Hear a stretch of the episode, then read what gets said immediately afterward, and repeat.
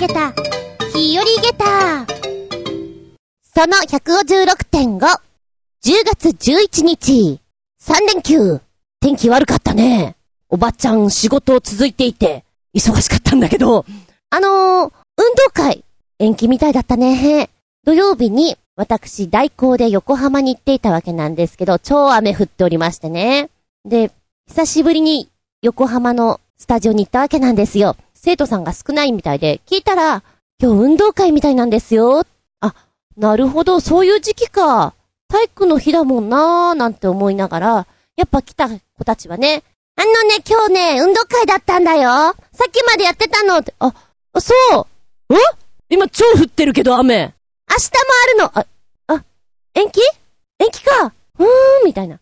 で、日曜日もザーザー降ってたから、きっとまたこれ伸びてるんだろうな。私の子供の頃もそんなのあったかもしれない。伸びて伸びて、あの、日曜日に運動会なんだけども、午前中ギリギリまでやって、もうダメだということで、月曜日あ、ちょっと晴れてるね。で、途中までやるんだけど、あ、やっぱ、また次に、みたいに、こう、さんかいぐらいに分けた記憶がそういえばあるかな。もう、もうどうでもいいやと思ったけどね。ほら、親御さんも、平日は来れなかったりするじゃないですか。で、そうなるとテンションだだ下がりですよね。子供なんかやっぱりさ、運動会に来て見てもらいたいじゃない。ワイワイ騒ぎたいじゃない。それがないから、がっかりですよ。で、難しいかもしれないけど、日曜がダメだったら次の土曜とか日曜にねえできないもんなんですかね。今日のレッスンした子たちに聞いたらね、あれえでじゃあ次の日曜日に運動会やるの？うんうん、水曜日って言ってた。水曜日はパパ休めないんじゃない？ママも厳しいかもよなんて思いだからね。うーん、天気の悪い時期はねどうしても厳しいよね。運動会好きだった種目ってありますか？オイラは走ったりするの嫌いなの。疲れるからね。で、あのー、みんなで踊ったりするのもあんま好きじゃないの。練習いっぱいするから。何が好きって、玉入れとかが好きでした。大玉送りとか。ボールが好きなのかとか思っちゃうけどね。ああいうの好きだったな。でも綱引きは嫌い。だってロープがケバケバしていて手になんか嫌な感じがするんだもん。オーエス って何よとか思っちゃった。なんて話をしつつ、本日もショートショートショートでお届けしたいと思います。やべえ、ショートがみっつもついちゃったよ。ということなの。お相手は私、下駄ひゃくごじゅうろくのテーマは、食いしん坊万歳です。それに合わせて、先週から今週、ガンガン食って、ガンガン食って、にキロ増量してやったぞ、すごいだろ。あつみちゅん、どうぞよろしくお願いします。この番組は、ちょあへよ .com のご協力を得て放送しております。あ、それはそうと、さっきからすごく気になってるのがうちのニャンズがですね、さっきからなんでしょう、私のクローゼットに入って登ってるんです。さっきはいっぴきだったのに今にひき登ってるの。なんかいるのそこに。そういうこと？その登山みたいなのは何なんだろう、気になっちゃって。目の端っこでずっと登ったりしてるからね。いや、いいんだけどさ。話がそれました。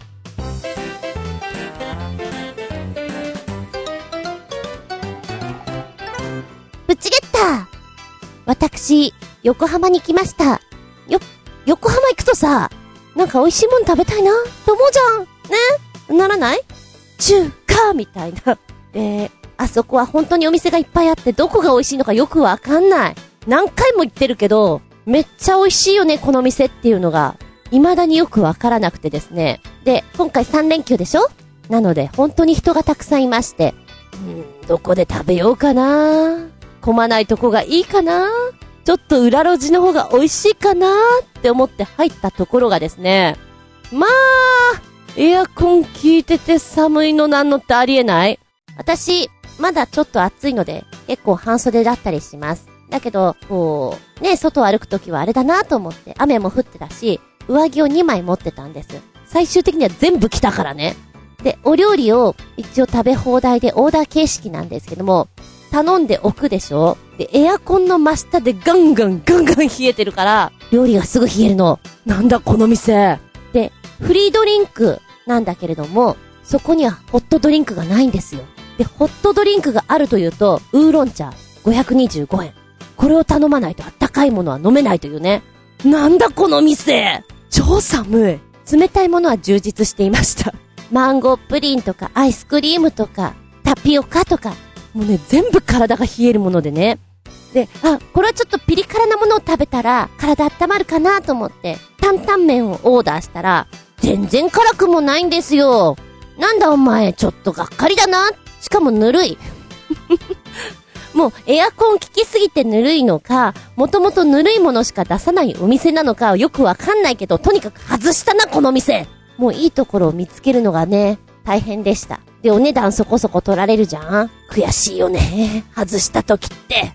で、横浜の中華街すごいところは、大体のお店は雑誌に取り上げられていて、著名人のサインが一つや二つあってっていうお店がほとんどだったりするので、もうどれ信じていいかよくわかんないんだよね。で、今回入ったお店も一応そういうのもあったりしたお店なので、美味しいだろうなと思って、玉ゲッター、プチゲッターですよ。だがしかし、私もただでは出ませんよ。一応ほら食べ放題だからさ、あんまり美味しくないなとか思いながらも結構頼んでやった。だからにキロ増量よ、頑張るぞトレーニングトレなごめんとか思いながら食べてやった。後のお祭りわっしょいですよ。ええー、そう言いながら私、今は下半身筋肉痛ですさんかいめのトレーニング受けてきたの、金曜日かね。こないだ上半身ばっかりやりましたから、今日は下半身集中ですって言って、下半身スクワットとかいっぱいやってきた。もうちょっと笑えてきたよ。はい中華料理屋さんの名前なんて言ったかな、なんだったかな、門ってどっかについてたような気がする。もうなんかインプットする気がなくてですね、あとレシートもくれないもんだからよくわかんないんだよね。もう二度と行かないよ。行っちゃダメだよ、あの寒い店にはな、凍えちゃうから。見たら動画超久しぶりでございます。こちらはぜひ見ていただきたい、じっくりとねっていうものです。お便り、新潟県のヘナチョコヨッピーくん取り残し分より、最近の泣けるミュージックビデオということでつけていただきました。ミュージックビデオなので音楽ももちろんなんだけども、ストーリーが良かったなって私思うの。糸おかしのスターダストという曲になってます。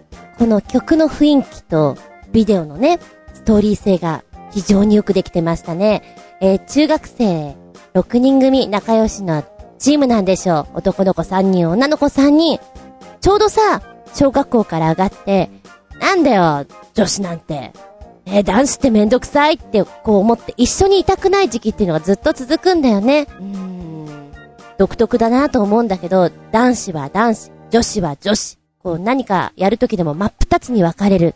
でもここのグループ本当に仲良くて、一緒に遊びに行って、これは楽しいだろうな、いいメンバーだなって思う子たちなんです。いい笑顔です本当に。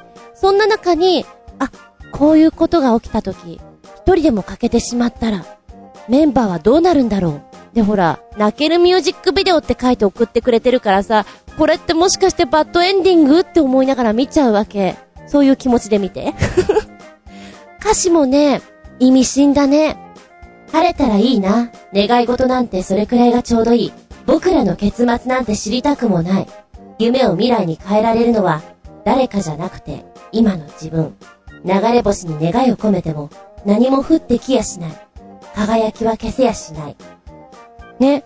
なんかちょっと意味深な感じでしょ。そう思いながら見ていただけるといいかな。これドラマで見たいなと思ったらすごくいいよ、可愛いです。で、私ね、うーん、あの、正直、人間があんまり好きじゃないんです。ぶっちゃけてますけど、あんま得意じゃなくてですね、お友達いますかって、いるけど、親友っていますか、親友っているかなとかね。で、小学校時代、中学校時代とかって別にこう、仲いい友達でつるんだりっていうのはさ、あったと思うんだけど、長くは続かない感じだと思うのね。だからこの ブイ を見ていて、こういうメンバーと、一緒に楽しいことをした、そういう時期っていうのが羨ましいなと思って。なんで私はこういうお友達を作ってこういうことしなかったのかなってちょっと思ってしまったぐらい反省みたいなね。めちゃくちゃ羨ましく思いました。見ていただきたい。泣ける？うん。見てください。えー、そして一本だけだとちょっと寂しいなと思ったから、私の方から、あれどこやったあ、これこれ。ドッキリって好きですか？私ね、いたずらは好きなんだけど、本当にやりすぎちゃうのはいかがかなと思うの。だけど、みんなを、あ、あ、そういうことおほーわかった面白かったって思わせるようなドッキリはとっても好きです。例えば、いきなり街にいる人たちが動かなくなってしまったら、びっくりしません？ドッキリしません？タマゲッターですよね。駅にいるにひゃくにんが突然動かなくなるというドッキリです。こういうのすごくワクワクしちゃう。仕掛け人と仕掛けられる方だったらやっぱり仕掛け人の方が楽しいと思うんだけど、このドッキリにひゃくにんが一斉にやっております。で、やっぱりね、動かなくなるっていう瞬間っていうのは難しいと思うのよ。よくそのポーズ取りましたねっていうようなのをね、やってくれてるので、これイギリスの話なんですけれども、英語とかわからなくてもやっぱり見ててさ、え、おいちょっとみんな動いてないけど、どうしたんだこれ、なあ、な、何があったんだっていうことを言ってるのがわかるわけですよ。焦ってる人たちがいてで、止まってる人たちも書類落としてしまったり、今バナナを食べていたり、歩く途中だったり、手を引っ張っていたりっていうね、微妙なとこで止まってるので、ほら我々はもうネタを知ってて見てるから、これはすごいな、いつまでこれやってんのかなって見てるのが面白い。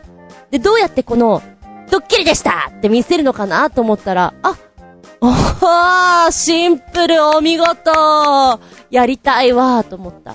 これ日本人だとでも難しいかもしれない。なんか外国の人ってこうさ、フリーズしたりするのお得意じゃない？絵的にもなるしね。いやー、面白いよこれ。よくぞやりました、この大々的な企画を。ワクワクしちゃうこれ他のとこでやってもいいけどさ、本当に焦っちゃうと救急車とか呼ばれそうだよね。いやいや、いいですねこれね、面白かった、びっくりたまげった。駅にいるにひゃくにんが突然動かなくなったら、あなたどうする？見たら動画。メッセージタイム。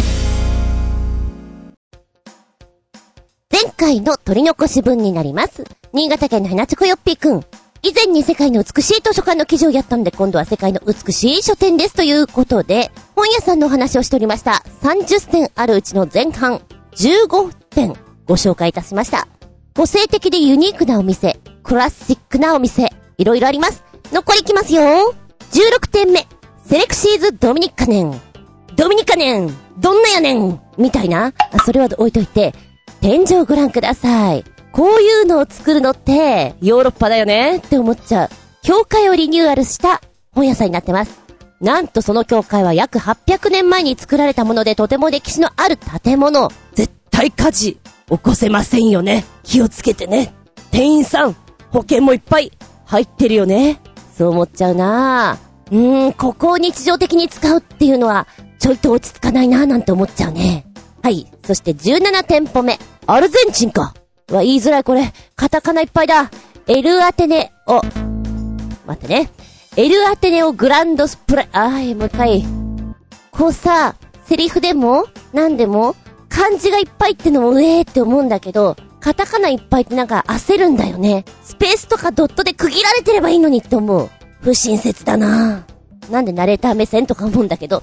えー、いきます。エル・アテネオ・グランド・スプランディネット劇場店。なんかさ、ちょっと気合い入れたくなるような名前。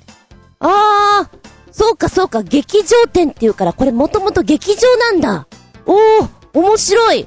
舞台はそのまんまありますね。そして客席、キャパは取り除いて、周りに本をずらーっと並べていて、やっぱり天井が高い分、図書館という感じがいたしますけど、やっぱほら、私舞台が好きだし、こういうとこ行くと血が騒ぐかも。こちらはイギリスザ・カーディアンの雑誌にて世界のにばんめに美しい書店として紹介されていまして、知名度が大変あります。外国からの観光客も本当に増えていて、ブエノスアイレスの観光名所の一つとなっております。そのぐらいとても綺麗。うーん、正面から見る感じがとってもいいな。いやー、劇場としてもまだまだやれただろうにって思うんだけど、やっぱりこう動員数が少ないとさ、劇場やっていくのも大変じゃない。でも本屋さんだったら、このね、外観をちゃんと保つこともできるし、お客さんも呼べるし、お頭いいやり方なのかもしれないな。え、こちらはね、市内でも一番規模の大きい書店です。書籍はじゅうにまんてん。これがにせんはちねんのデータだから、今も増えてんじゃないかな。うーん、ここはちょっと行ってみたいです。じゅうはちてんぽめ、日本来たー！ツタヤです。ここにツタヤが入るんだ。へー。ツタヤ書店の代官山ですな。ツタヤというと大手レンタルショップっていう印象がすごくあるじゃないですか。だけどもともとは本屋さんなんだよっていうのをちょっと忘れがちなんじゃないかななんて思っちゃう。うーん、やっぱ代官山だけあってシャレオツなお店、リラックスできる、一日いてもいいかなと思えるような空間だったりしますね。うーん、代官山店は行ったことないんだけどさ、美味しいコーヒーが出てきそうなこのカウンターは何よってちょっと思っちゃうね。じゅうきゅうてんぽめ、アメリカザ・ラストブックストア。こちらはマイナーな本屋さんらしいんですね。主に古本を扱っているということなんですけども、なんといっても注目すべきはそのインテリアにあるということです。奇妙なオブジェがたくさんありまして、なんていうの、読書しないんだけどでも行くときっと楽しめるよ、その店内はねっていうインテリアなんだそうですよ。あー、写真見るとね、トリックアートみたいになっててちょっと面白い。で、お客様一人一人が思い思いに読書を楽しんだり、レコードを聴いたり、にかい迷路の近くでカップルが抱き合っていたり、そんな人間観察も楽しめるって、ちょっと待って、迷路の近くってどういうこと？それだけ本がいっぱい並んでるっていうこと？迷路になってるっていうこと？よくわからないんだけど、今お写真の中にね、本が平置きになってんだけど、なんちゅうの、弓なりなアーチ型になってるんですよ。この展示の仕方も面白いなぁと思うし、あー、あ、なるほど、これつきっと作られてるのかなっていう、そういうのをあれれって思わせるような遊び心があっていいなぁ。きっとね、イメージだよ、ハロウィンの時なんか店員さんとかが仮装してなんかいろんなとこにいて脅かしてくれそうな、そんな印象です。にじゅってんぽめ、オフランスザンス、レバルデアルデンス。今なんとなくオフランスザンスって言ったんだけど、レバルデアルデンスとなんか韻を踏んでるみたいで面白いね。ちょっと自分の中でそう思ったの。まずはこの入り口が特徴的な、絶対に写真に撮りたい、えー、入り口ね。この店名が書いてある上のとこなんだけども、にじゅうさんじゅうに積まれた本が特徴的でして、にせんさんねんにオープンした雰囲気あるお店です。もうこれこそ本当に本をアーチ型にドワーッと並べてあるから、そこをくぐっていくわけなんですよ。落ちてこないかなーなんて思わせるようなその作りが面白いね。かわいい。だけど情報これだけ入り口だけかな。え、にじゅういってんぽめはイギリスハッチャーズ。ちょっとかわいい、ハッチャーズ。ここはイギリス最古の本屋として有名なんだそうです。今古いよって言ったでしょ。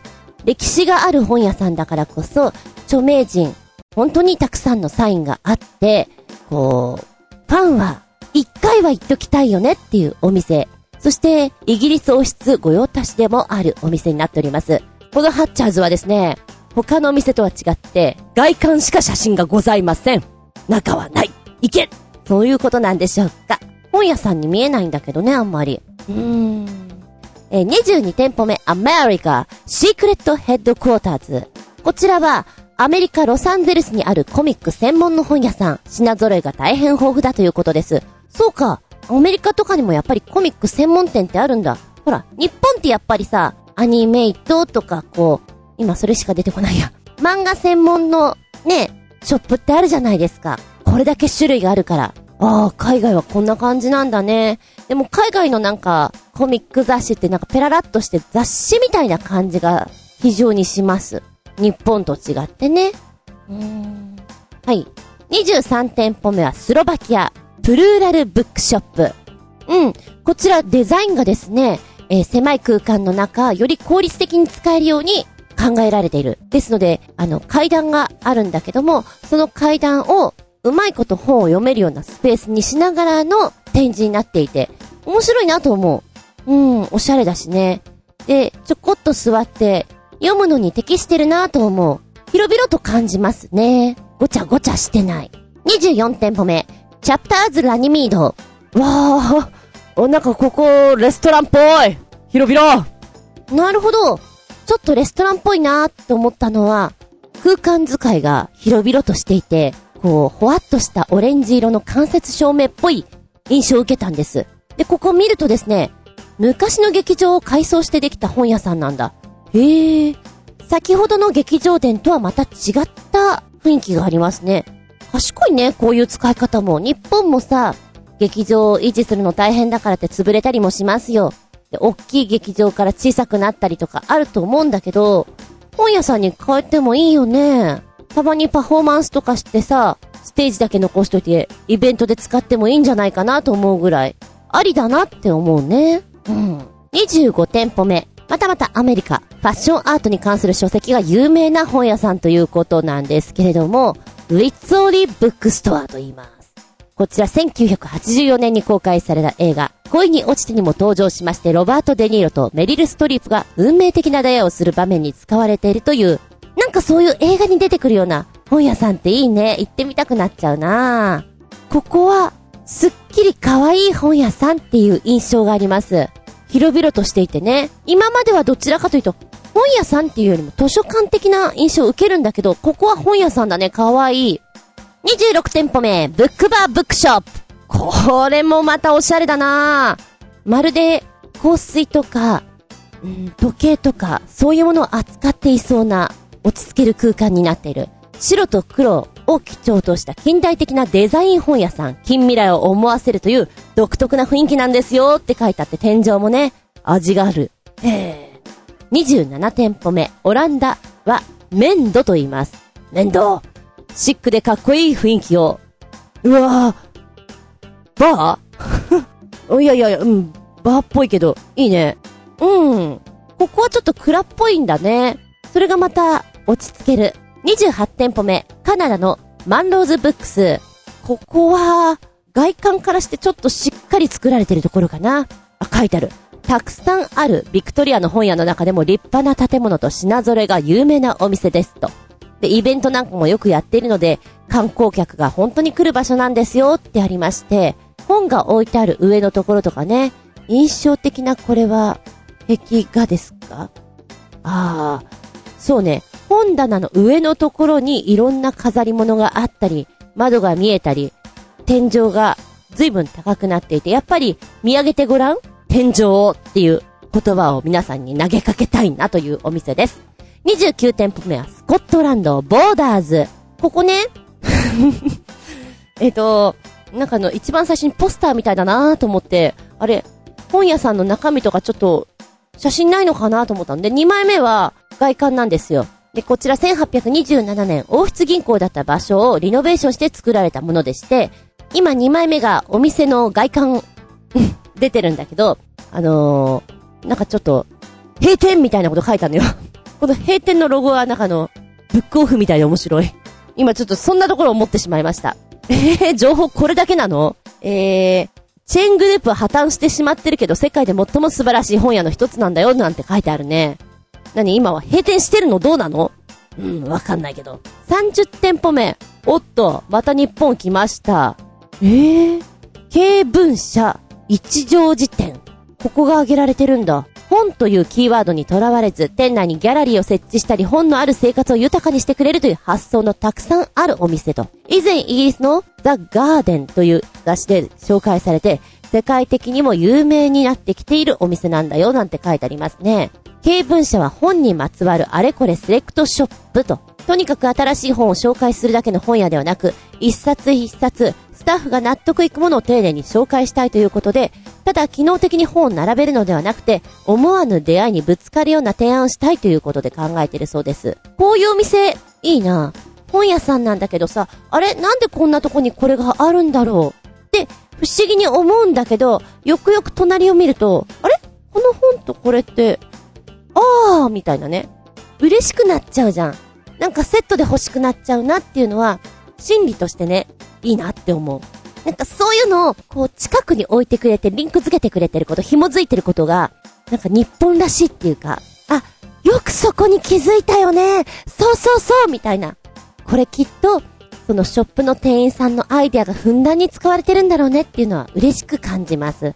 こうおもてなしの気持ちをすごくビシバシ感じるお店なんじゃないかななんて思います。こうお国別に見ても面白いね。ヨーロッパは外観的とか歴史的にちょっと重みのあるお店だったり、イタリアとかオフランスはデザイン的に重視されてたり、アメリカはコミカルユニークに行っていたり、日本は細やかに行っていたり、行きたくなりました。本屋さんに夜中にフラッと行くのも楽しいんだよね。はーい、取り残したさんじゅってんぽありがとうございました。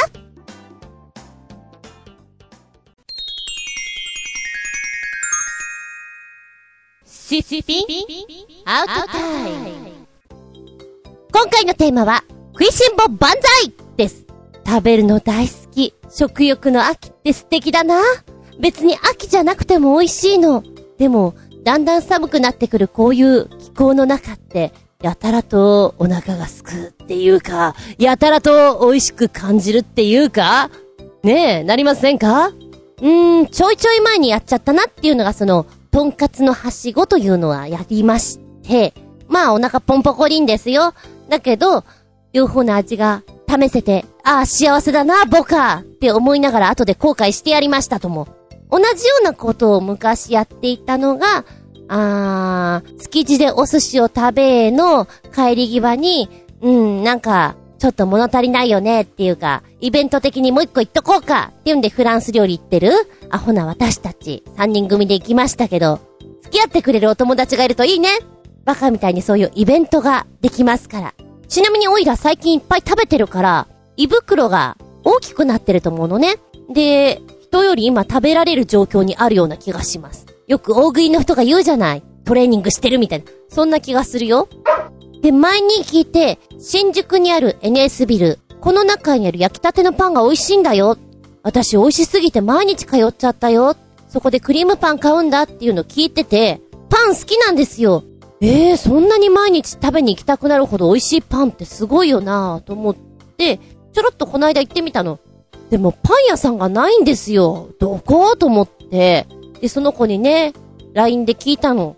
どこですかと。どうしても食べたいですと。見つからなくてさ、お昼に行ったので、じゃあとりあえずご飯食べて探そうかなと思って。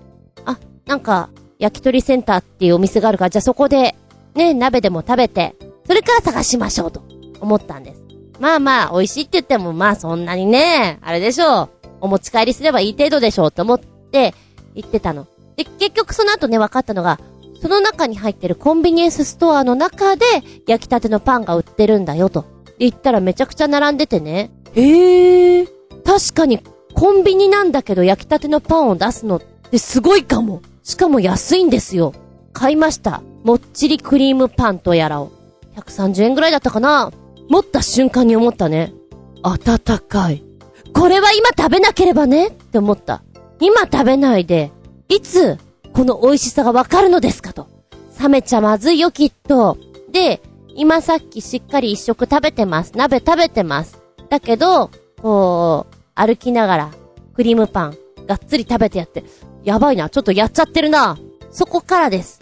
私、ただいま、秋のパン祭り中です。パンが美味しいな。その子は毎日クリームパンを買いに行ってたっていう。でも私は、別にクリームパンじゃなくても好きなんですよ。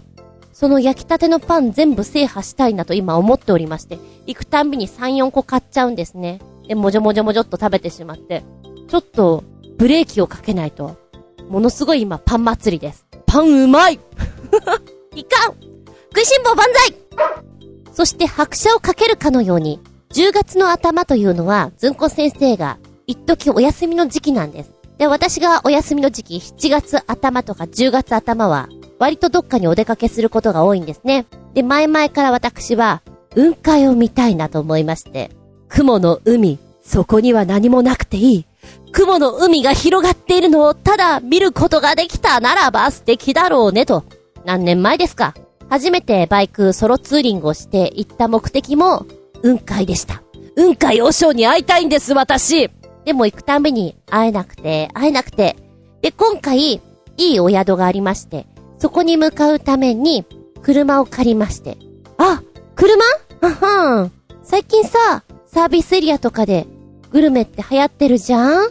食べたいなと思っていたのがいっぱいあるわけ。じゃあこの機会だからと思って行くたんびにサービスエリアのねおすすめグルメというのをちょっと食べてみようじゃありませんかと思いましてね、黄金伝説だったかな、ギャル曽根がそういうのやってたんですよ。行きたいな行きたいなと思っていたの。ただ車がねないとちょっとやっぱきついでしょ。私のバイク乗れるよ高速だけど、お腹ポンポコリンの状態で運転はしたくないわけですよ、バイクっていうのは。そうなるとね。なのでじゃあ車でお土産も買えるしで、えー、中央道を乗りまして談合坂、こちらでは一番人気はリトルマーメイドのアンパンなんですね。もちろん買いました。でアンパン買うついでになんか知んないけど、あカレーパンとか持って、まあほら秋のパン祭りだからパンも買っちゃってるわけですよ。人気で並んじゃうしなくなると困るからね。そんななくなんないよとも思ったけど朝一で買ってやりました。でえー、じゃあここで朝飯食おうと思ってそこでスタ丼を食べてます。その時に思ったね、ギャル曽根ってすごいなってあのその中ではスタ丼食べてお土産も買ったじゃん。あと にさんこ食べたいなと思うけど当たり前だけど入らないと全然入らないなと思いながらも、そこでもう一つ人気のものがありまして、クレープなんですね。信玄餅クレープがありまして、これ言っとかないとダメなんじゃない？だってギャル曽根美味しいって言ってたよ。これ食べないとね。いいか胃袋行くぞ、そんな感じで。まあ、でもほらデザートは別腹だから。でそれとは別個にもう一個えーっとなんかあの肉まんを潰したようなのがあったんですね。それも人気ということでそれも食べたかったんです。思ったね、なんでスタ丼まるっと食べちゃったかなと。これもし複数名で行ってる場合は全部シェアしたらいいと思います。もうサービスエリアは一人一つだと数いけない、中華料理のようにシェアしていこうっていうのが今回の結論ですギャル曽根じゃないから私はそんなに食べられなくて、でも食べたくて、だから無理して一発目は食べます。ポンポコリンです。でその後のサービスエリアはほとんど食べたいなーで終わってしまうという残念な結果になる。もしくはお土産を買う。だけどこれ一体どこで食べたらいいんだろう。そんな状態です。のでそれにね途中気づいたので、複数名いる場合はあなたはこれ買って、私はこれ買う。であなたこれ。シェア。一番賢い方法です。美味しく食べられて。どこまでもその楽しいをキープできるからね。あとその方が懐に優しいよ。あのー、私がむしゃらに買ってやったので。すごい食品になりました。食いしん坊万歳。いいんだ食の場合は、それは幸せを買ってるってことだからな。うん。でも結局あんパンとかね、もうこのあんパンいつ食べてやろう。ほらカレーパンとかもどんどん油吸っちゃってさ、シュワシュワになっちゃうじゃん。買った直後に食べないと美味しさって伝わらないと思うのよ。だけどそれやっぱり逃しちゃってね。えーっとねあんパンに関してはその日の夜中、日付が変わったぐらいに食べたよ。やっぱそんな時に食べてるから美味しさ半減以下だよね。カレーパンは家に帰ってトースターでやってるから、その焼きたて感、なんであの時に買ったかなって本当に後悔した。盛り上がっちゃってるから自分の中でね。であとギャル曽根が一番美味しいですって言ってた信玄餅クレープなんだけども、えー、クレープの中に信玄餅入っていて、あとクリームバニラっていう感じで乗っかってるんですけど、きな粉も入っていて、はんなりとした味、ふんわりとした味、全体的にはぼやっとした味でしたどうだろう、女子は好きなのかな。ちょっとねはっきりしない味なんで、私の中ではあれそうでもないんじゃねと思った。これごひゃくにじゅうえんぐらいしたんだけど、が、がっかりな味。うーん、こんなんで胃袋ちょっといっぱいにしてしまったななんて思いながらさらに先に進むわけです。そうね、サービスエリアってなんとなく昔からソフトクリーム、その土地その土地の食べたいなと思うんだけど、実際その時からはもういいかなあ、リンゴソフトかあ、でも今はいいかなっていう気分になってしまってね。その後に食べたのがお昼ご飯のわさびソフト。これは美味しかったです。ただわさびがいるかっていうと、ものすごーく遠いとこにって感じ。すごい遠かった。さんキロぐらい先。そのぐらい。美味しいよ。わさび感が少ないからね。色はわさび色だったけど。まあお昼ってことで食べたのが大王わさび農場でわさび丼を食べたんですけれども、白米の上にですね、わさーっと鰹節が乗っかってんですよ。猫まっしぐら鰹節みたいな。いや鰹節多くないかい？でそこに自分ですりおろしたわさびを乗っけて醤油をかけて食べるというものなんですけど、まあ鰹節とご飯の多いことバランス悪いなーなんて思いながらね、わさびをする。いい匂いするなー。吸って吸って吸ってのの字にこうニョニョニョニョニョってやって生でこうおろした手を乗っけて食べますね。ん？あれわさび？ん？どこどこにいるのかなわさび。ん？隠れてんのかなっていうぐらい、ちょっと私のわさびはですね、辛みが全然なくて、あの皆さんのするわさびっていうのは割とグリーン系なんですよ。私のはね、白っぽいんですね。なぜにそんな白っぽい？おやおやおや、辛くない。いたずらに鰹節の味ばっかりするんだけどみたいなね。外しちゃったかな。まあそういうこともあるのかも。だからね、今回旅に行った時にやたらと私は飯を食ったなと。トレーナーごめんなさい。パン祭りだし米祭りだしごめんなさい。いっぱい食っちゃうよ。でもそのポンポコリン具合が幸せなの。僕は幸せだなって思うのさ。帰りの高速でも見たことないようなホットドッグを食べたりですとか、おやきを食べて、くそここのおやきまずいなとか思いながら、この外した感のね、気分盛り下げた。でもそれが後でいい思い出になったりします。うん車があるとこういう遊びができて楽しいなと思うけど、私みたいなタイプはどんどこ食べちゃうから危険だな。黄色信号って思いました。食いしん坊万歳。じゃあここでメッセージ。食いしん坊万歳コージーアットワークさん、お邪魔します。らっしゃい。ここ半年運動量を増やし食事内容を変えて、なんとか ビーエムアイ 値 にじゅういってんきゅう まで絞りました。うーんでもこっから勝負です。糖質を減らしタンパク質を増やし無酸素運動メニューを増やさないと、これ以上の体脂肪削減と筋肉量増加は難しくなってきました。うーんしんどいのやだなーって考えたのは、麺類の代わりにもやし作戦。炭水化物の比較的少ないボンゴレとかペペロンチーノなどのスパゲティメニューの麺をもやしと置き換えてみる。あ、これいいかも。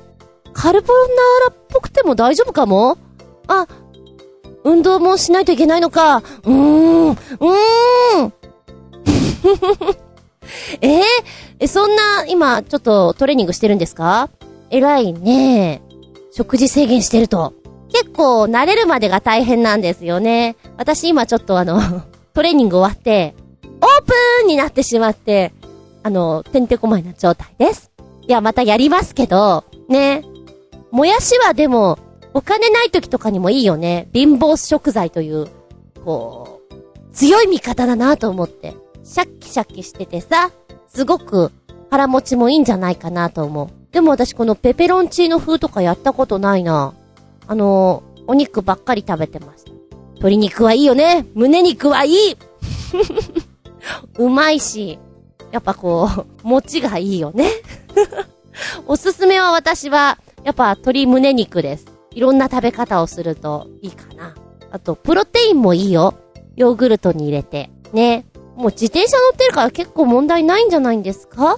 もやしのカルボナーラ風か、やってみようかな。私も美味しそう。美味しすぎると、私こういう制限料理でもがっつり食べちゃうんで、いや、ちょっと量多いですね、減らしましょうかってすぐ言われちゃうの。いっぱい食べたいんだもん。食いしん坊万歳ねありがとうございます。でも今パッと見ていたらきっとボンゴレっていいんだろうなって思う。バランス的に私はペペロンチーノかな。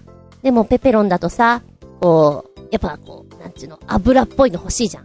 ベーコン的なものでもね、ベーコンとかってあんまり良くないでしょ。そう考えるとボンゴレが一番いいんだと思う。カルボナーラはチーズとかが入ってくる、あの生クリームとかが入ってくる。それをなしにして牛乳とかを使えばいいのかもしれないんだけど、やっぱこうちょっとこってり感が欲しいなと思うとね、重くなるので、その分うんっていうのがやっぱね、にかげつがっつりやるとそういうのが分かるようになりますよね。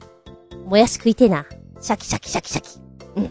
では新潟県のヘナチョコヨッピーくん、こんなのつけてくれた。食いしん坊万歳。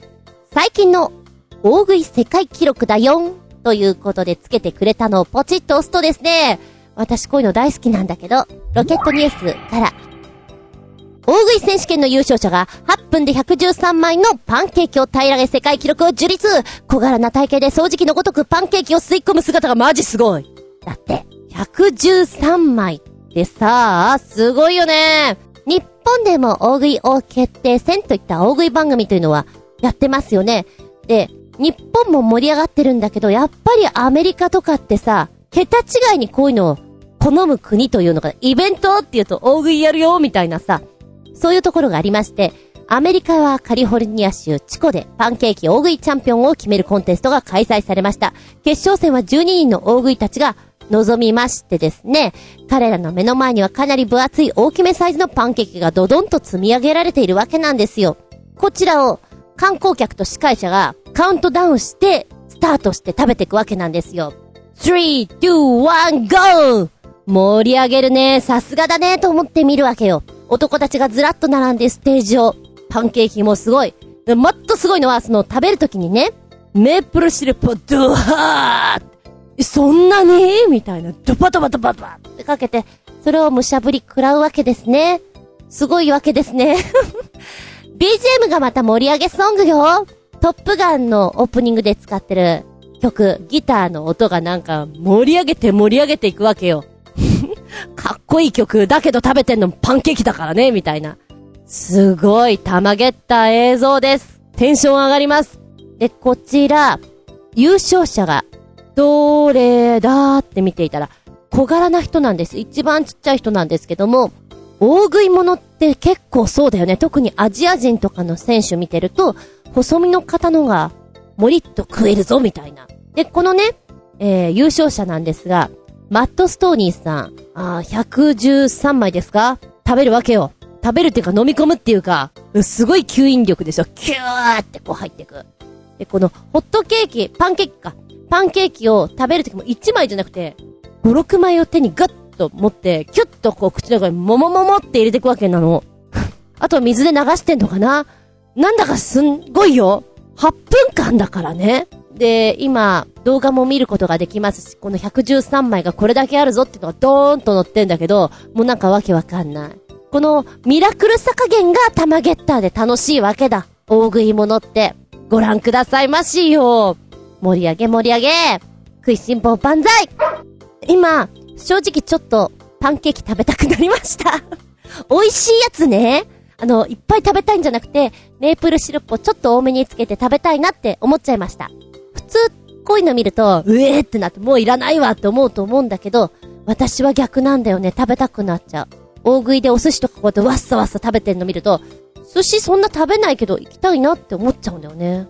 そういや、私は昔から食べるのが本当に好きなんだけれどもなんかいろんなダイエットものとかも買ったりしました。で、銀座にいた時か、ママがね、食後同伴とか行った後にこうサラサラサっとこう何か飲むわけですよ。何かなと思って見ていたら、ボウズっていうえーっとね流行ったやつなんだけど、要は食べ物を、糖質を腸内でえこう吸収されないようにコーティングするんじゃなかったかな。そうね。だから確かこれを飲んでると便秘に効いて、えー、カロリー摂取を抑えられてダイエット効果にいいですよっていうのが売りだったと思うので、多分夜中に見ていたショッピングサイトとかでね、やっていて、わあすごい、これを飲めばいくら食べても大丈夫ねみたいなのやってたんじゃないかな。で、ママが飲んでたし面白いなと思って買って飲んでた。大学生ぐらいの時だね。効果があったかって言ったら、うーん、どうでしょう。全然似てないけど、長島さん。えっとまあ私から言うと効果なかったかな。やり方違ったのかもしれないんだけどもね。で、そうそう、便秘が解消するっていうのがちょっと良かったなと思ったんだけど、私もともとあんまり出ない方なので、うん、なんかあんまりだったな。水をもっと飲まなきゃいけなかったのかもしれないんだけどね。で、今パッとサイトを見たら、ああ、まだ普通にあって改良されてもっといいものにそりゃなってるわけでしょ。でもコマーシャルとかもやってないし、よそで見なくなったなー。一回なんかあって、えー、自主回収しているんだねなんていうのがちょっと出ていて、そうか、そりゃあんまりもう シーエム とかやらないかな。うん。いろんなサプリあるからね。いや、ほんとね、こういうの飲みたくなるぐらい食べるのが好きなの、私。食いしん坊万歳なの。ダメなんだよね、だから。ついついやっちゃうのです。はい。ちょっと話がそれだけどね。メッセージありがとうございます。そしてもう一個くっつけてくれてるね。食いしん坊万歳、号泣する人続出、新潟コシヒカリ食べて元気だぜ。エヌジーティーフォーティーエイト 新潟マイスペシャルの シーエム になってます。だいごだんまであります。あー、ただ一つ言えるのは他のグループじゃ考えられないことだが エヌジーティーフォーティーエイト 一期生はまだ一人として欠けていないのだ。これ自慢していいと思う。すごいことだよ。で、こちらのコマーシャル面白いよ。だいごだんまであるんだけど、なんだろうな、アイドルたちが頑張っていく姿っていうのはこう言葉とかいらないでその現場をね映してくれてるだけでよくわかるじゃないですか。で、変なものはいらないから、こういうのを見ていると、あ、頑張ってるなー、偉いなーって思っちゃう。で、農家のおばちゃんたちがさ、お米をこう研いでいたり釜で炊いていたりっていうのがうまい具合に入ってくるのよ。で、おばちゃんたちがさ、ほらこの子たちもね他にもやりたいことあると思うけどここに向かってるのってすごいことだよねみたいな、いい味で入ってくるの。これね、うまい作り方だなって思う。面白いです。オーディションからこう選抜されて、こう次に次に落ちちゃった、悔しいとかいろんなのあるじゃない。やっぱりアイドルをやるということはそれも見れて、で、合間合間に入ってくるこのお米の映像が、米食いてーって気分になるの。やられたね、これ面白いよ。ぜひ見てください。食いしん坊万歳。あ、そしてまだまだあるぞ。新潟県のヘナチョコヨッピーくんメッセージ。食いしん坊万歳。テレビ番組の企画らしいがなかなか面白いな。百肉一種で、もう一丁、百肉一種のダウンロードサイト&百肉一種名人戦かっこ完全版はこちら。各国だらねえ笑いだって何よこれ、ちょっとウケるんですけど、百肉一種ポチリと押すと、よいしょ、これだ。タイトル、焼肉対決がトレンド？百肉一種、死ぬまでにやりたい。えー、こちら百肉一種、百人一種にかけてるわけなんですけれども、これ、ひゃくしゅるいのお肉の部位や付け合わせの野菜を読んだ、ごーしちごーしちしちで構成したもので、絵札は実際のお肉を使用しております。読まれた部位を正しく食べられれば OK です。なんだろう、これイベントとしてもめちゃくちゃ盛り上がるんじゃないの？初めて聞いたけど。だから、こう、絵札であるお肉をジュージュー焼いてるわけだ。読まれた時にこれだと思ってそれを食べるわけなんでしょう。楽しそう。読まれる句はこんなのがあります。みの、やみつきの歯ごたえたらぬ糸おかし。みのより他に知る人もなし。あと、熟成肉ろくじゅうにち。時重ね。熟せば肉質柔らかし、溢るる肉汁熟成肉、えー、ブリスケはこれ日本人みたいな名前でも英語、胸の部分のお肉ブリスケ。なんでしょうこのちょっとこう字余り的な。へえ、あ、ししとうはね、これ舌伝う痺れの理由、カプサイシン、すべてを読める辛みのししとうで、一番最後まで聞いてるとやっぱりその部位をちゃんと言ってくれるからいいね。これ本当にひゃくしゅるいあるの？考えるのも大変。でも面白いよね。えー、ティービーエス 系列全国ネットでくがつよっかに放送されたうまい肉なるほど大辞典にせんじゅうろくのオンエアを記念して作成したんだって。へー、どう？これやってみたい？百肉一種。この今さ、網の上でお肉がドワーッと並んでいて、ジュージュー焼いていて、一応かぼちゃや人参、玉ねぎなんかもあったりしてでも私これ多分わかんないかも。ジュージュー焼いていたら蜂の巣とかはなんかねわかると思うけど、焼いてるところだけでしょ。へー、食べられないで終わっちゃいそう。でも面白いね。こっから行くとさ、他のもんできそうだよね。お魚とかでももっと難しくなると思うけどね。いいね。はい、下にくっついてる動画見てきた。よんぷんはんぐらいあるんだけど、これ、これ動画見るべき。すっごい面白い。こう、本当にさ、いい勝負をする着物を着た男たちがこう来るわけですよ。で、盤面と言われるこのや焼かれる網のところにこうお肉が並べられていくところとか、真剣にやってるのがいいよね。で、解説者の淡々とした喋りがまた面白いわけですよ。で、句が読まれまして、これだと思ったお肉をパッと取って食べるわけなんですね。で、食べている間は右手を上げる。上げてる間は次の句が読まれない。で、こうブリスケとか食べて、シャトーブリアンとか食べてる時にさ、やっぱり美味しく食べたいから白飯をもらってご飯の上に乗っけて一緒に食べたりするわけですよ。もう恍惚とした表情でお食べになっていてですね、うまいんだろうなっていうのが馬鹿げていて面白いです。これいいなぁ、気分盛り上げた。お肉の世界素敵。百肉一種、お肉好きのそんなあなたはこれやってみようよね。えお家でちょっとダウンロードしてさ、切って作ってみてお正月とか盛り上がるんじゃないの。ただ難しいよね。熟成肉ろくじゅうにちもさんじゅうにちもわからんてば。私好きだけど多分わかんない、自信があります。もしよかったらどうぞ。これ面白い。そうね、これ今見ていて思ったのが、学生の頃だね。後輩とか同期とか男の子と一緒に焼肉行ったら結構食べっぷりとか面白かったんじゃないかなって思う。でもまだその頃ね、私あんまり肉を食いてーっていう衝動に駆られなかったので、焼肉とか行ってないんですよね。せいぜいハンバーグです。行けばよかったなぁ。ね、大食いを見るのは好きなので、きっと男子だったらもりもり食べますよね。ジュジュちょっともったいないことしたな。で、食べる後輩というと一人思い浮かぶのがですね、眠くなると食べたくなるんだっていう子がいました。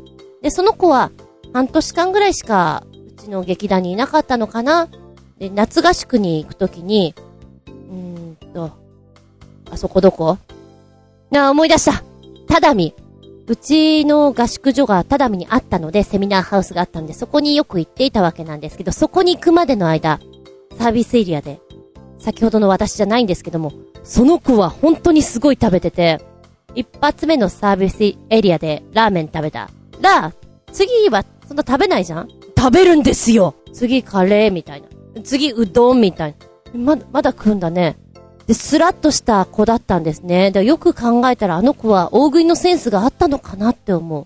眠いから食べちゃうみたいなね。でも今ちょっとそれ分からなくない？眠い時ってなんか口動かしたら目が覚めるような気がする。いや、ちゃんと考えるともっと眠くなるんだけどね。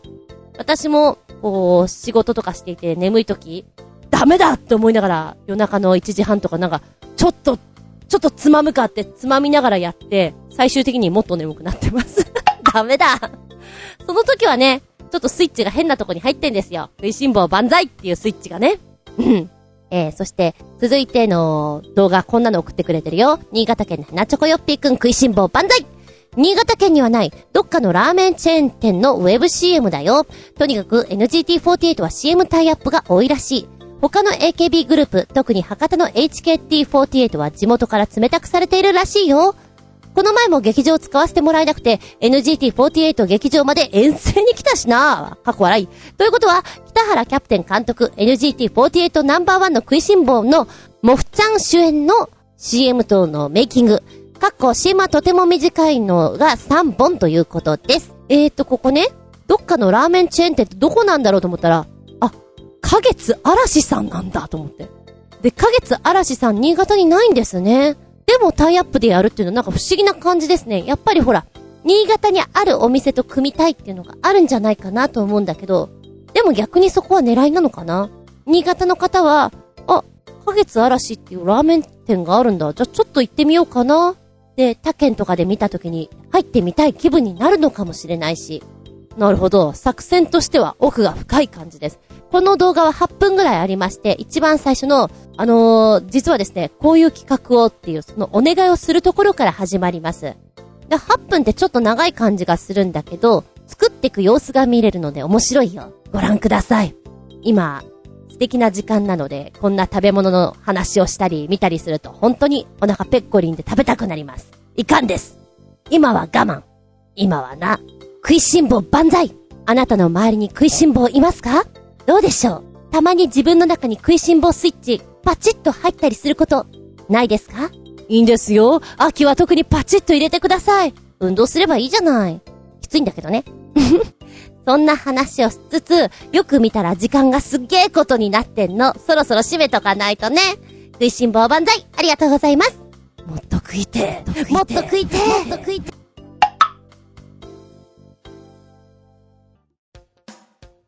えーっと、最後の最後にメッセージの方行こうかな。新潟県のエナチョコヨッピーくんメッセージ。今度、こんなレトロ風のファミコンが発売されるようだ。僕ちゃんなんてベテランのおじさんだから、最近のゲーム機なんてついていけないから買わないし、遊ばなかったけど、これなら昔を懐かしんで遊べるよね。比較的安いし、中にもう懐かしの名作ゲームが入ってるのもいいね。でも、コントローラー小さすぎない？かっこ笑い。前にも言ったけど、僕ちゃんはまだファミコン持ってるし、どこも壊れていないので、まだやろうと思えばできるんだけど、最近のテレビやパソコンと接続できないので、やる気が起きなかったんだけど、これなら遊べそうだ。ポチッ！押すよ。出てこい。出てこい。ほんと長くてさ、最近。歌を一曲歌えるぐらい。まだ出てこないんだぜ。すごくない？はい、来た。じゃじゃん。ファミコンが、手のひらサイズで再登場。任天堂クラシックミニー。確かに手のひらサイズだぜ。ファミリーコンピューター縮めてファミコン。私も大好きでした。ねえ、アラフォー世代はめっちゃやってるんじゃないですか？せんきゅうひゃくはちじゅうさんねんしちがつじゅうごにち日本で発売され、後に海外で発売された任天堂エンターテインメントシステムと合わせてろくせんまんだい以上発売されたゲーム機ですよ。お？あ、びっくりした。本日発売かと思った。本日発表だよね。任天堂クラシックミニファミリーコンピューターは当時のファミリーコンピューターを約 ろくじゅっパーセント に小型化したミニチュアサイズでして、なんと、当時のファミコンのカセットを差し込んで使うことはできないんだけど、この本体にもうさんじゅっぽんのファミコンソフトがあらかじめ収録されてるんです。これさあ、これマジで欲しいっていうか、手頃だよね。で、これ、一人でじっくり遊ぶもの、二人でワイワイ楽しめるもの、懐かしくやってもよし、今からやるのもよしということで、せんきゅうひゃくはちじゅうさんねんからきゅうじゅうさんねんまでのじゅういちねんかんに発売されたさんじゅうタイトルを厳選して詰め込んだそうなんです。で、取り扱いも簡単ですので、あー、ご家庭のテレビに ユーエスビー 接続端子がついてる場合はわざわざと、こうね、めんどくさい、こうコードをこちょこちょってやらなくてもいいよっていうのは、ありがたいよね。確かにあれちょっとめんどくさかったような気がするな。まず電源入れるとね、表示される収録タイトルがずらりと並んだホームメニュー。おーお、これ入ってるか、おー、えー、そして便利な機能をいくつも持ってますよ。例えば画面設定機能では、ちょっとデジタルテレビの綺麗な画質じゃ味気ないんだよねという方は、昔っぽくアナログテレビモードにすればいいじゃないの。そしたら昔っぽくなるし。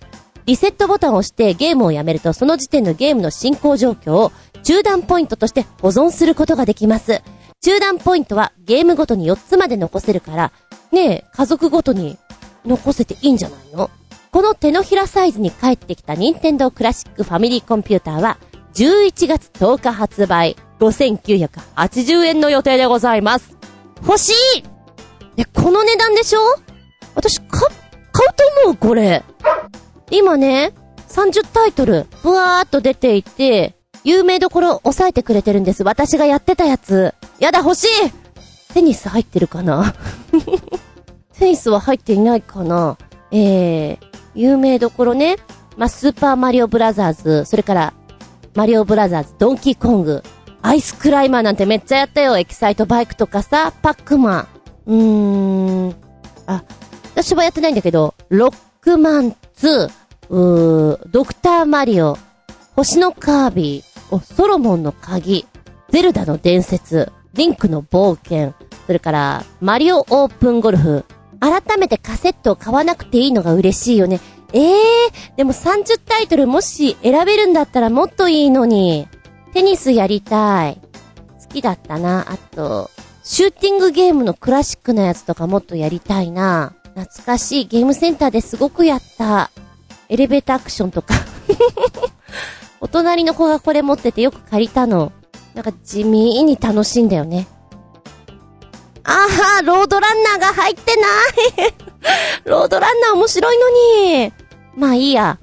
え、新潟県のひなちょこよっぴくんは、今もファミコン持ってるって言うでしょ？ソフトもまんま持ってるってこと？何本ぐらいあるの？あれたくさん持ってる子ってすごいなって思った。もしかしたらファミコン以外もまだあったりする？貴重。物持ちがいいって素敵だよ。ねえ。そうね。気持ち的には買おうと思ってます。クリスマスプレゼント自分用。やったね。早めに買っちゃう。手のひらサイズでしょ？お出かけするときに持ってけていいね。持ってく気満々。あのー、ね。出かけた先で退屈だなと思ったときにできたら、なんかダメな大人みたいだな。いや、おそらく、もっと小さいものって、任天堂 ディーエス とかああいうのでも、こういうタイトルってできると思うんだけど、なんかテレビにつないでやりたいよね。昔風に、味わいが。だからクラシックな分ちょっと小さくてやりづらいのかもしんないけどさ、小さそうだね。まあまあ、でも、欲しいかも。この値段、いいでしょう。テンション上がってます。気分盛り上げた。今年のクリスマスプレゼントはこれだ。そうですね。最新のゲームよりもおばちゃんはこのぐらいがやっぱり落ち着きます。メッセージありがとうございます。この番組はちょあへよ .com のご協力へ放送しております。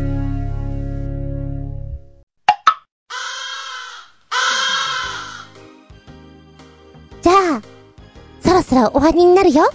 ショートショートショートお付き合いありがとうございます。取り残しいっぱいでごめん。次回はじゅうがつにじゅうごにち、日付が変わるその頃に下駄ひゃくごじゅうななでお付き合いいただけたらと思います。テーマはね、鶏頭のコッコちゃんというテーマでいきたいと思います。鶏頭さんぼん歩いて忘れてしまうというぐらいものすごいデリート機能の早いね、お話をしたいと思うんですけど、あれあれな、な、なんで立ったんだっけとかないですか？ちょっとやばいなって思うような時が。物忘れの激しいお話をしたいと思います。お便りはチョアヘオホームページ、お便りホームから送っていただきますか、はたまた私のブログズンコの独り言、メールホームの方に入っていただけたらと思います。が、頑張るんだけど最近ちょっとネタ募集というか入れられなくてごめんなさい。直前になってチョアヘオのねパーソナリティブログの方、そして私のブログの方にテーマ募集かけます。そこにコメント残しでもか、テーマ募集ないよっていう時もあるの、ごめん。載せられてない時、えー、直接のメールアドレスはこちらです。全部小文字で ジーイーティーエーアンダーバーゼットユーエヌアットマークヤフードットシーオードットジェーピー ジーイーティーエーアンダーバーゼットユーエヌアットマークヤフードットシーオードットジェーピー、 こちらまでお願いします。テーマは鶏頭のコッコちゃんですよ。ではじゅうがつにじゅうごにち、日付が変わるその頃に、お相手は私食いしん坊万歳。あそこの話で今無性に焼肉気分たまらないブリスケ最高、厚み純でした。見舞い聞く舞い話す舞い、純子の話ももうおしまい。あばよー。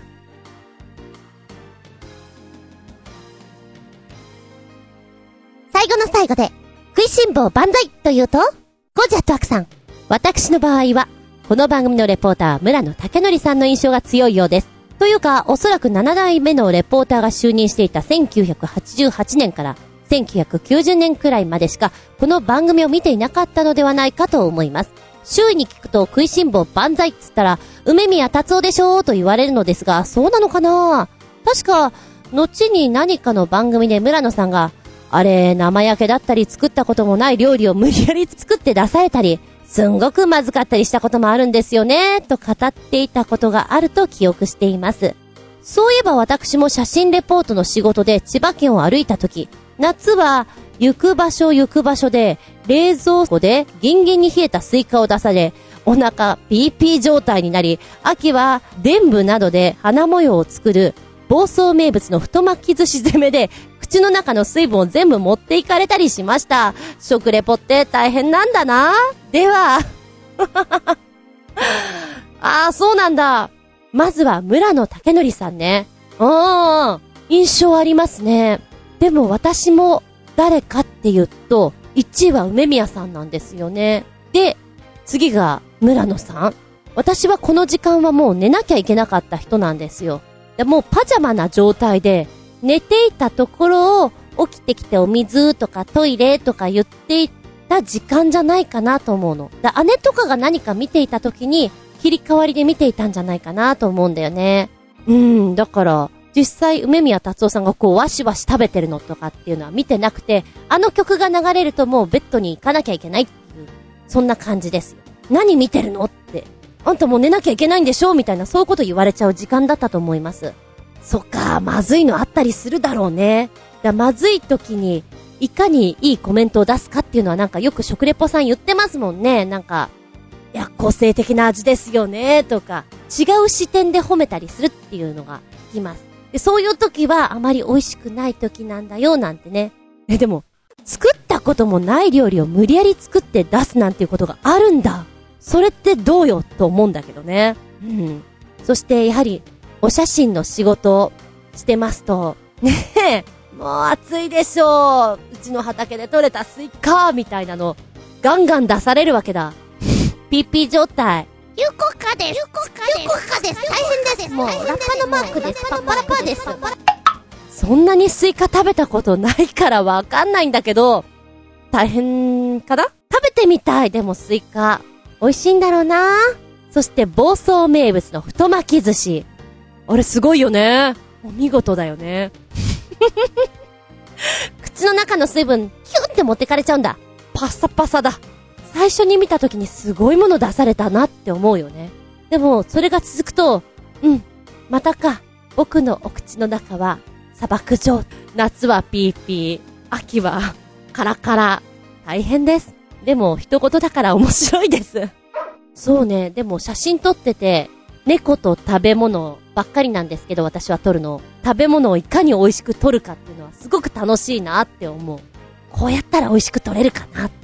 うん。ありがとうございます。そして新潟県のヘナチョコヨッピーくん。食いしん坊万歳というと、昔はやってたけど最近は新潟では放送されていないようだ。食いしん坊万歳といえば梅宮達夫だな。たっちゃん漬けだな。